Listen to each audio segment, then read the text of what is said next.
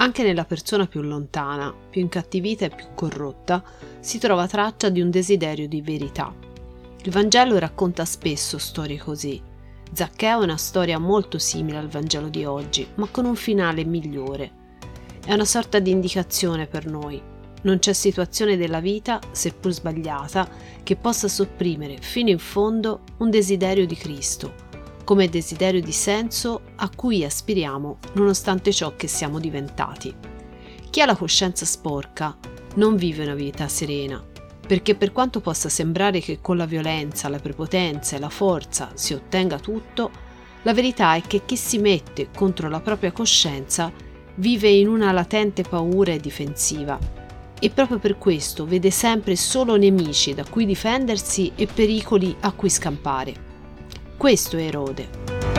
In quel tempo il tetrarca Erode sentì parlare di tutti questi avvenimenti e non sapeva che cosa pensare, perché alcuni dicevano Giovanni è risorto dai morti, altri è apparso Elia e altri ancora è risorto uno degli antichi profeti. La confusione regna sovrana lì dove opera il male, perché non si ha mai la capacità di vedere lì dove opera il buio.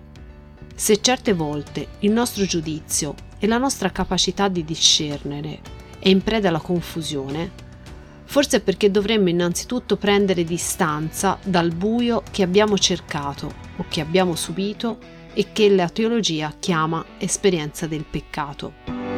Infatti, un autentico discernimento nasce da una autentica riconciliazione. Solo dopo che hai rotto con le tenebre puoi anche sperare di vedere qualcosa. Voler fare discernimento e rimanere invischiati in situazioni di peccato significa non venirne mai a capo. Ma Erode diceva Giovanni l'ho fatto decapitare io. Chi è dunque costui del quale sento dire tali cose? E cercava di vederlo.